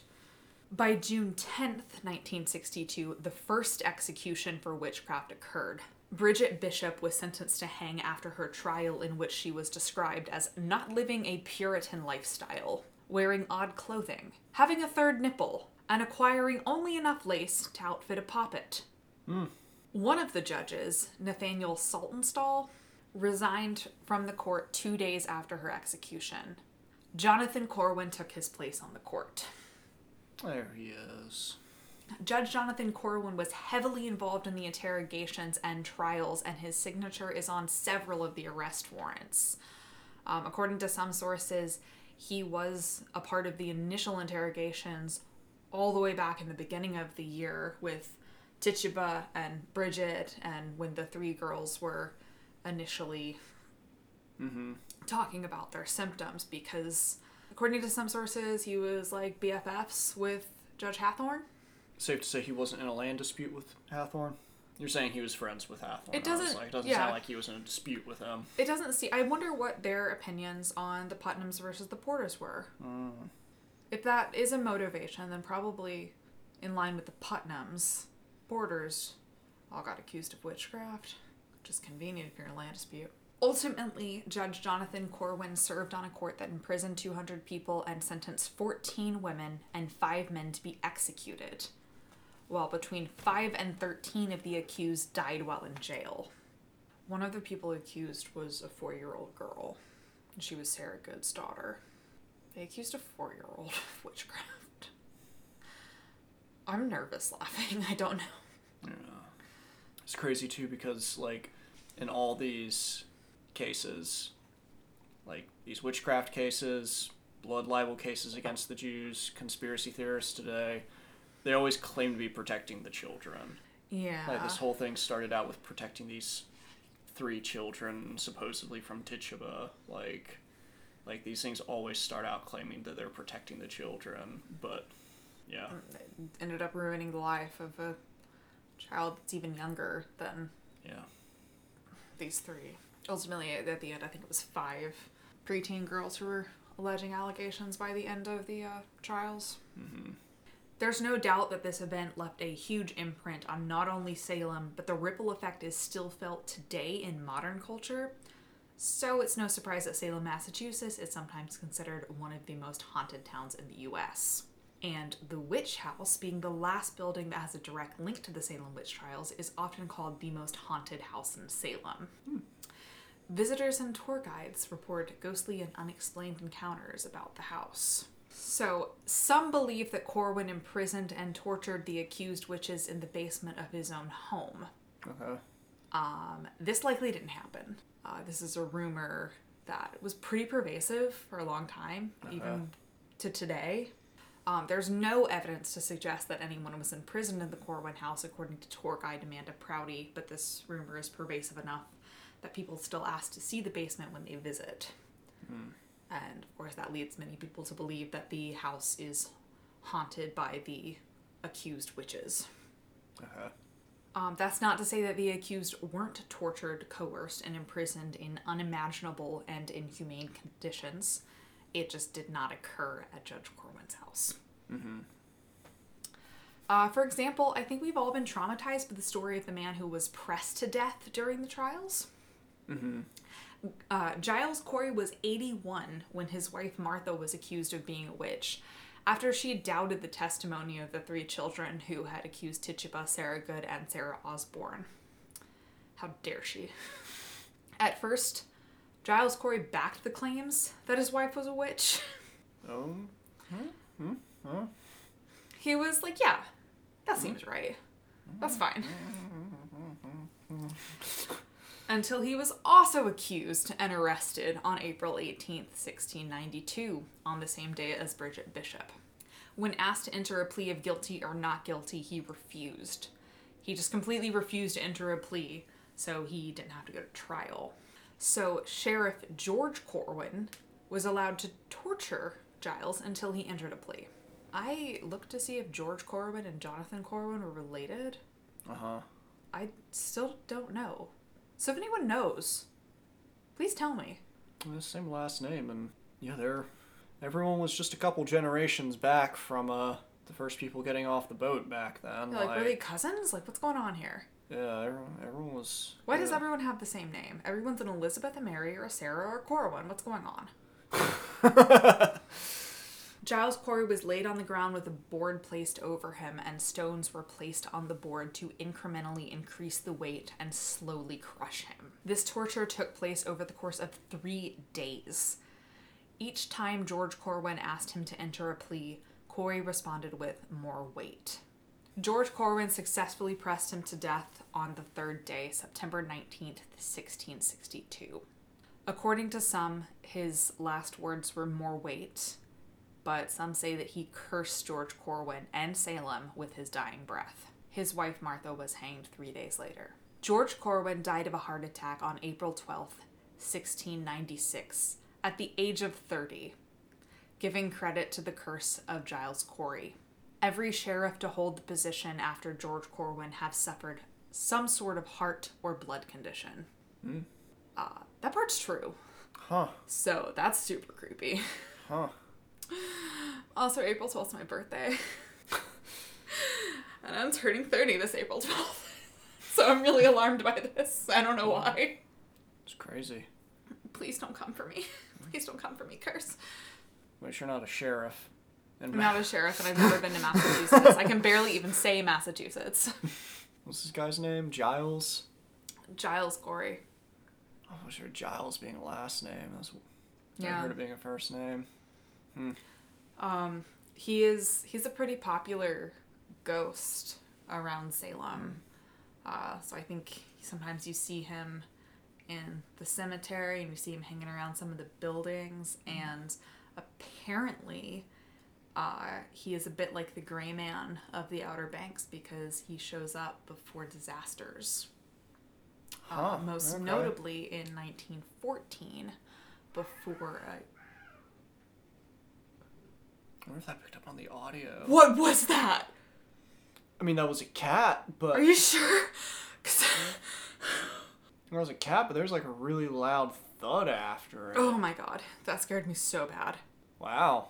That was horrifying. Wow. I wonder if the mic picked that up. Ugh. Guess I'll find out when I edit it. My oh my god. The mic didn't pick that up, there was a. The closest thing I could think of sounded like a cat. It didn't quite sound like a cat. It sounded like a pterodactyl. Yeah, it was, it was. Yeah, it was more of like a caw, really, than a row. It sounded like it was in the room with us. It sounded like It it was, was loud. right outside the window, and we're on a second story. And That's like, terrifying. was, yeah. I'm I'm not okay. My heart just skipped all the beats. I'm so Sorry. sad. We're just talking about heart attacks.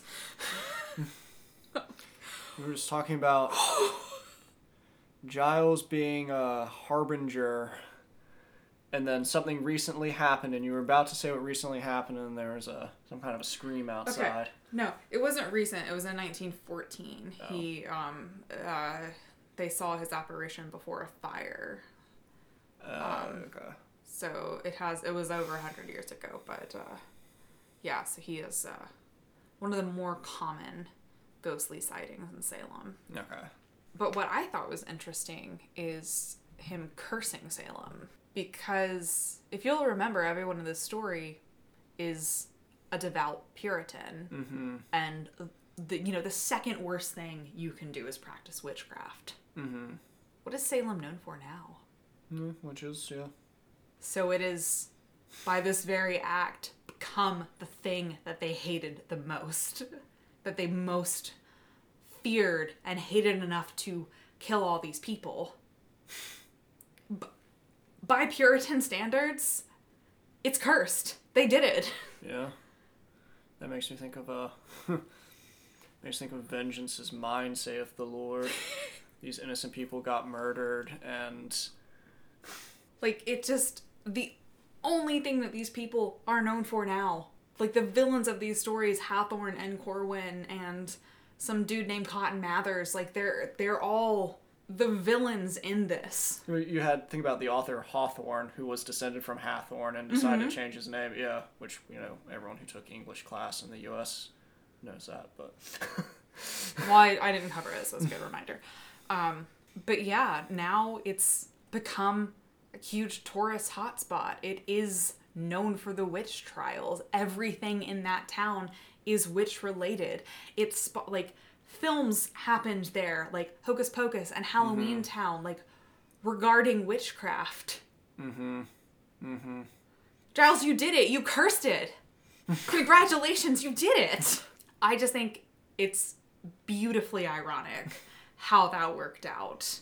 I love it. I'm here for it. Mm-hmm. I'd love to go. there there's like some interesting karma about like yeah like becoming the thing that you feared the most and mm-hmm. like for as like devoutly religious these people were like it seems like they feared the devil more than they feared their own god and now the devil is like yeah the, the thing that everyone thinks of in that town The quote It's- unquote devil is is a part like For- that's for-. That's yeah, the for- reason their town is remembered. It's like it's been a fantastic like for the tourist industry. Yeah, and it's ironic too. Like the name of yeah Salem means peace, and it's like mm-hmm. ironic that yeah, it's, wow.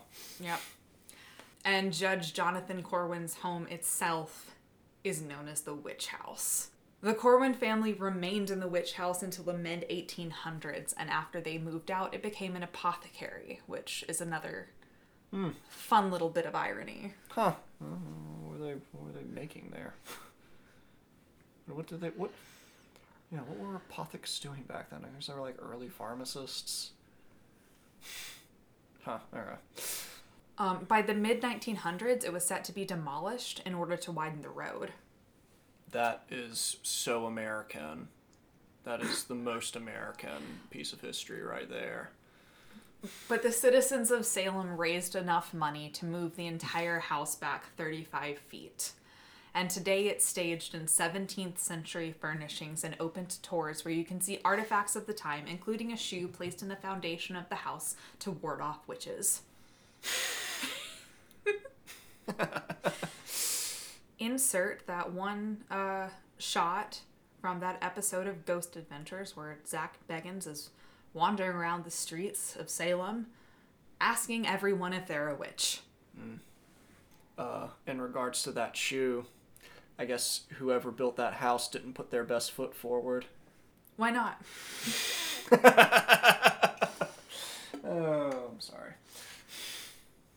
Some visitors to the house report a heaviness or feeling of discomfort in the building, and some experience vertigo or even fainting. Tour guide Amanda Prouty says that she's had at least three visitors faint on tours.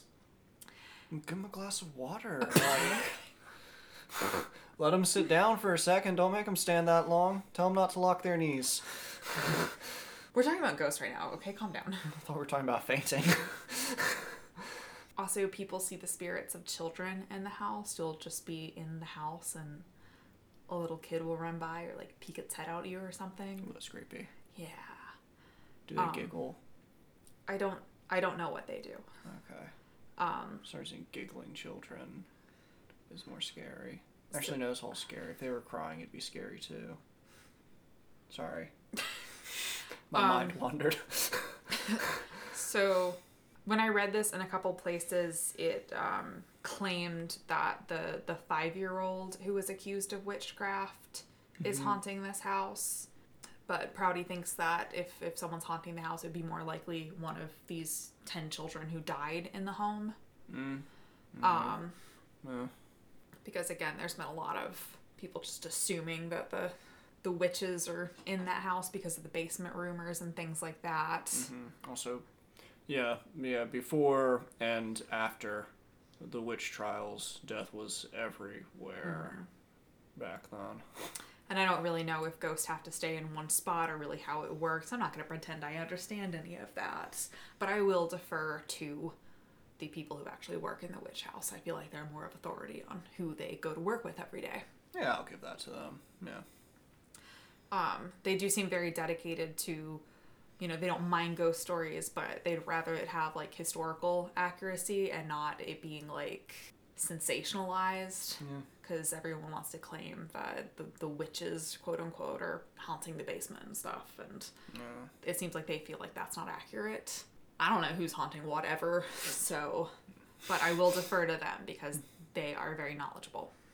Um, on the podcast that spooky life uh, the host who's sensitive to spirits details her experiences in the house. She says it felt crowded but not from an intelligent haunting. She said it was like um, residual like she was seeing echoes of the past like people were trying to like brush by her and stuff as she would think there was someone with her and it felt very crowded. Mm.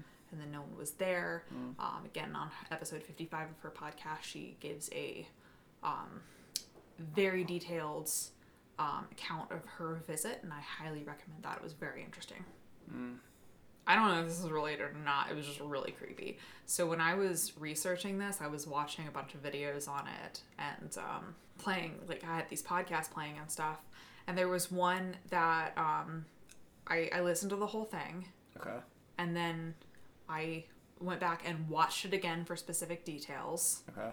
and then our Google Assistant device triggered the second time Mm. and just started detailing ways in which it could help me and just like would not stop talking. but it didn't trigger the first time I watched that and they didn't like use the cue words. Huh. So it creeped me out because I was home alone. Huh. It was pretty weird. Huh. What was I was- what part was it? Not a fan. It was that my second listen through on the History Goes Bump podcast. Okay. Um, I don't know. I can't remember specifically what part, but Hmm. it was the second time I had listened to it during my research, and it was pretty creepy. I didn't like it. Hmm. That's not to say don't go listen to that episode because it's great. Um, they're excellent, and um, Just unplug your Google Home first. sure, Yeah. yeah, there you go. there you go. Um, and then Amanda Prouty, I, I'm not going to say everything that she said here because please go listen to their podcast. But um, she, you know, details all of her experiences, talks about the history and the house, and she gives, uh, you know, a history of the Puritans, and the and then she talks about like some of her own other creepy, like personal experiences in Salem, Hmm. um, that are not related to the witch house. So, highly recommend go check them out. Hmm. In an interview with another tour guide, Judith Marshall told WCVB that she had seen bed warmers circling on their own with no one around. So they're like those essentially like covered pans, and they are hanging from the fireplaces. Yeah, and they used to like put them in like between the sheets. Yeah, right? Like, exactly. They okay. put coals on them and put them between the seat. But like as part of the set, like dressing in the house, they're hanging by a fireplace. Okay. So it sounds like she was there alone, and they started just circling with no one around, which startled her. Mm, I, I would be startled too if I saw inanimate objects moving about on their own, No, especially never, if they were. fun. Yeah, because the bed warmers I've seen are heavy. Yeah, they seem really heavy. Yeah. Uh, cast iron, like usually. Doesn't your mom have one in her house? Oh, that's true. And hers is like uh, is it bronze? Yeah, Yes, it's pretty heavy. Yeah, it's still heavy, but yeah. Doors will also open and close by themselves. And one time, all of the pictures fell off the wall at the same time while one of the tour guides was in the house alone late at night. Pictures no, okay? thank you. I don't know. Maybe. Uh, That's just me. I don't like, like that one. That one's that one sounds that one seems so deliberate. like that one seems aggressive. And then I hear that, and I'm just like, these pieces of history, are they all right? Uh, people also hear like footsteps all about the house when they're alone, and they'll feel like they're being watched, like someone's looking over their shoulder. Mm-hmm. It sounds like a lot of these aren't like from the way they tell it, they don't seem like super malicious or anything. They're just kind of there. It just mm-hmm. kind of happens, and they just share the space, which is kind of sweet, you know. yeah. Different perceptions of Yeah, it doesn't. I mean, I guess people talk about this Giles fellow showing up, but then also talking about like a child. Or no, no, Giles is from a different building. It's a child that shows up here, right? yeah. There's children in this house, but you know a lot of children died in this house. Yeah. So I mean, it's been there through more than just the Salem witch trials. So who knows what else Yeah, it was happened? in inhabited. The family kept inhabiting it afterwards. Yeah, too. the family was in it for a long time. Yeah. Okay. Yeah, I mean it's there, and you can take a tour. It um, I I do really appreciate their take on it, where they're just very dedicated to the history, and they don't want to over dramatized. Uh, from my understanding of it, they don't want to compromise the history and the truth with scary, sensationalized ghost stories. Yeah, and I haven't been to Salem, but from how I understand it, if you want sensationalism, it abounds there. So Yeah, and like, there's you probably have plenty of other places to go to find your sensationalism if you want it. Yeah. But I do think it's it's really interesting how the stories changed and got scarier where they're like, oh, he was torturing, you know, the witches in his basement. Um which can you imagine what in the world? It just makes you think of uh, was it the the haunting on Long Island that they made the The haunting on Long Island. yeah that house that was haunted on Long Island that they made the movie about, and like there was the claim that there was someone torturing people in the basement there. What are you talking about? I don't know this. No, you do. As soon as is it's the one that was really famous, and there was the person who killed their family there, and then the other family moved in afterward. Are you talking about Amityville Horror? That house. Okay. Yep. Ooh, okay. That was very roundabout way because I couldn't remember the name, but yep, that, yep, yep, that one. Isn't in the Amityville- in- sorry. Oh, in the movie, isn't there like a claim that it was like that people were getting tortured in the basement there? There's something wild in the more recent movie that I think is Ryan Reynolds. Yeah, yeah, yeah. About some Yeah, he like tunnels through the wall at some point because there's something down there. Yeah, and like like supposedly the first person who lived on that plot of land was like torturing people underground in it or something in the basement. I don't remember that part of the movie. Um, I'm familiar enough with that story to know that that didn't happen. Yeah, no, no. Uh, Yeah, no, that didn't happen there. but I think at a certain part of that movie, I just tuned out because I was like, "N- none of this makes sense. Yeah, I mean, yeah. I have a lot. I have a lot- I have a lot of feelings about that movie as well as Amity, Amityville Horror, Yeah. Which Yeah. I guess one day we'll have to do because that is the Salem Witch House with a abridged history of the Salem witch trials and a brief interjection about Amityville Horror, apparently. My bad. Uh, But um, I would like to conclude with so when are we going to Salem? I'd like to go in the fall, but Yeah. also that sounds like it would be cuckoo crazy It's- bananas. yeah, up it there. sounds super crowded. Yeah. Also, I I would like to go to New England one fall, just in Yeah. general. Like, we don't have to hang out, like, go there, but then, you know, go up. Yeah, Go I've up never been hills. to that part of the country, so I would love to see it. No, me neither. I've never, uh, mm, yeah, I've never been past New York. I have been to Maine very briefly, but it, it was stressful, so it doesn't count. Was Maine insane?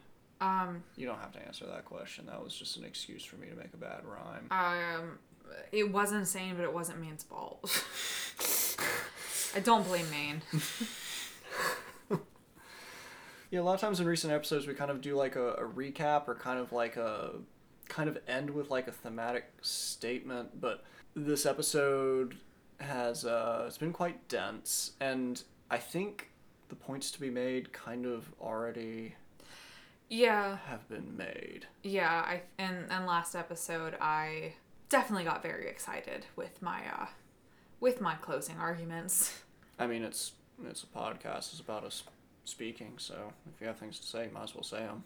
I mean, I could say something about how that you know history really is just us spinning narratives out of events to try to get a point across, try to get a theme across, and I- could say things about how witch trials are presented as protecting children's lives when usually they're about protecting I think there's been a lot to this, and I don't think we have to lead you, dear listener, to any points.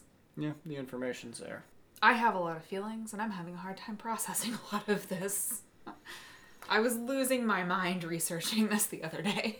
Yeah, it's been a while since we've had a very dense episode. We had Yeah, a we lot tried to keep the, it kind of light. Yeah, early on we had a lot, and unfortunately, it's just not really a way that's respectful to Yeah. present the information in a lighthearted way, unless you're there to mock the people who are causing the problems, the people who are in power in these situations. Yeah. I mean, ultimately, they're incredibly sad. Like, all of it's incredibly sad. It's the only takeaway. It just leaves you feeling a little, a little hollow and icky. hmm And I know that everyone white wants to. There's something like exciting and titillating about witch trials of and like witchy history, but ultimately that's it's not about like witches or magic or anything fun. It's about the atrocities that we commit about one another. Yeah. I'm sorry, I said I wasn't gonna lead you to a point, and then I did it anyways, didn't I? Do we have a theme for next episode? Um, I believe according to the schedule, we're talking about the Bermuda Triangle, Ooh. or I am talking about the Bermuda Triangle. What are Am you I talking doing? about the Bermuda Triangle? I don't know. I gotta check the schedule, I guess. Um, what am talking about? I'm talking about aliens. Am I talking about? Talking about Easter Island? Ooh, Easter Island's a heavy one. Is it heavy? I'm excited about Easter Island. Is it sad? Yeah. Oh no! I mean, Why is all of history so sad? let's see how it goes. We'll figure it out. We'll figure We'll it out. let you know. Yeah. You looking forward to anything this week? March is coming up. Uh huh. You and I are about to be at our 10 year of, uh, well, started dating 10 years ago at the start of March. So that's our official 10 year anniversary. We started the podcast the 10 years after the day that we met, and now in a couple days it is 10 years to the day that we started dating. Yes, we haven't got our YouTube page properly set, but we think we have a name for it. We need to double check that that name is available, which, knock on wood, I believe it is. It only took 14 episodes in nearly six months. Uh huh. So we'll list that next episode. That'll be fun. Yeah. You want to lead us out? You do the Twitter, Facebook thing so good. You could learn to do it too. I know I could, but In the meantime, don't forget to email us any thoughts, feelings, feedbacks, pictures of pets, hmm pronunciation corrections. uh, story suggestions, theme suggestions, Mm-hmm. um, your own ghost story, Mm-hmm. what you found in your backyard with a metal detector. Mm-hmm. Email us at spookystorypodcast at gmail.com. That is all one word, spooky with an I. Mm-hmm. And follow us on Instagram, Spooky Story Podcast, Facebook, Spooky Story Podcast, TikTok, Spooky Story Podcast. That is spooky with an I. And Twitter? Oh yeah, Twitter's a thing. I haven't I haven't been using the Twitter because it's too much to keep up with all of them. And let's be honest, I don't understand Twitter. I didn't jump on that bandwagon like 15 years ago, and now it's too late for me. Instead, I learned TikTok. I think it's a place where people bicker. Is it okay? Uh, From how I, yeah, isn't, isn't it a place where people I bicker? don't hear about anything like good happening ever on Twitter. It sounds it sounds a little scary sometimes. It doesn't. I, I never hear stories of kindness and generosity of spirit coming from Twitter. Yeah, it's true. I don't know. Everything on Twitter, I everything I hear about Twitter, me from a Twitter novice outsider, mm-hmm. is like there was this fight and this person got bullied off the platform or this, that, and the other thing. And I'm like, oh, that's scary. I don't mm-hmm. know what's going on there. But I don't know what you get from being on it either. I don't know what you get from being on anything, really, except follow us. Because you'll get fun stuff from us. That's right. Follow us before I take that train of thought into the deep dark abyss of nihilism. Oh no. And uh. until next time, I'm Peter. this is Rena. And this is Spooky Story Podcast. And we hope this message finds you full of blood.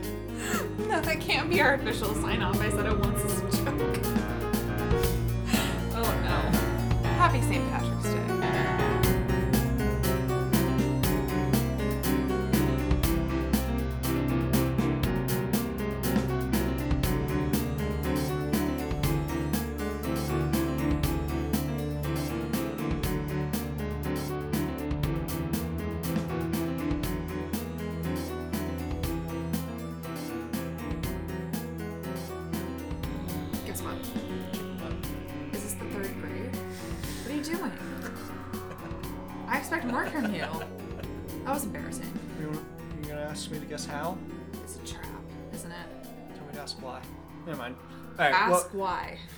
Guess why? chicken pie. Alright, so mad at you. what? I don't want to tell you anymore. Oh, come on. Um, I got recognized today. oh. Did you get an award? No, not like not like that. Oh, okay. Uh, So not for your years of service no. dedication? Okay. uh, someone that I worked with on uh, on a set several, like at least three or four years ago now, uh, messaged me to say that they had come to town to see a short film that they worked on at a screening, and they had other films playing as well. And apparently, a short film that I am in played. Okay. And so they were like, "Wait a minute, I know that girl," and messaged me and was like, "It's I saw you, I saw you in the movie theater." So that's pretty cool. Yeah, Yeah. it was a like uh, it was a small part. I was like a very rude bartender in a sci-fi movie where I was uh, throwing out some resistance fighter from an alien race that I guess the powers that be didn't like. So I was very mean he told me that um, he really, really hated my character, so I did a good job. So that's a win. Villains are more fun. I felt bad though. I felt so like I felt guilty being mean to her because she was really sweet. And in between takes, I was like, I'm so sorry. Oh, random train. I won't be able to cut that out. then tonight I had an audition for a true crime reenactment show, so stuff is happening. Yeah. Sort of. Yeah. A little bit. A little bit of stuff is happening. Yeah. So Yeah. hopefully that means good things for the mm-hmm. future of of me. That.